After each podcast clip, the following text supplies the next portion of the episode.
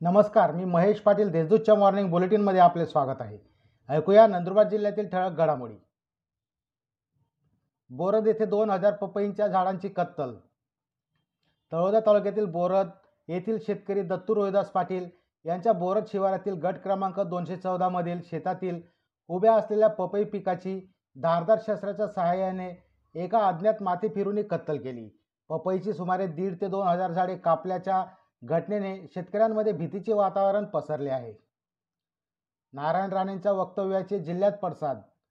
मुख्यमंत्री उद्धव ठाकरे यांच्याबद्दल केंद्रीय मंत्री नारायण राणे यांनी वादग्रस्त वक्तव्य केल्याचे पडसाद नंदुरबार जिल्ह्यात उमटले. युवा सेनेच्या कार्यकर्त्यांनी नंदुरबार शहरातील अंधारे चौकात निषेध आंदोलन करीत घोषणाबाजी केली.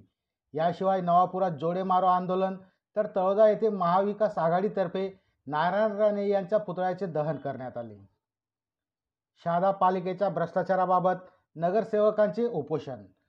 भ्रष्टाचाराबाबत चौकशी करण्यात येऊन त्यात जबाबदार असणाऱ्यांवर कठोर कारवाई करण्यात यावी यासह पालिका प्रशासनाच्या मनमानी कारभाराविरुद्ध राष्ट्रवादी काँग्रेसचे नगरसेवक इक्बाल शेख व अपक्ष नगरसेवक रियाज कुरेशी हे दोन दिवसांपासून प्रांताधिकारी कार्यालयासमोर बेमुदत उपोषणाला बसल्याने पालिकेत खळबळ उडाली आहे. जिल्हाधिकारी मनीषा खत्री यांनी केले जनजागृती चित्ररथाचे उद्घाटन.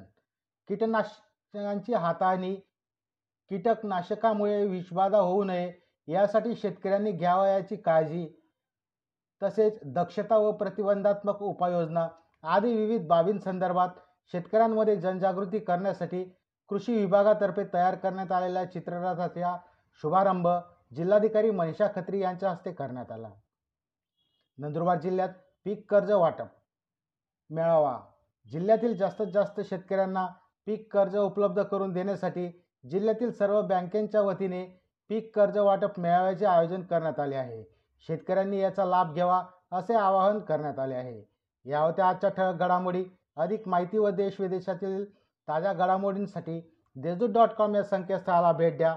तसेच वाचत रहा दैनिक देशदूत. धन्यवाद.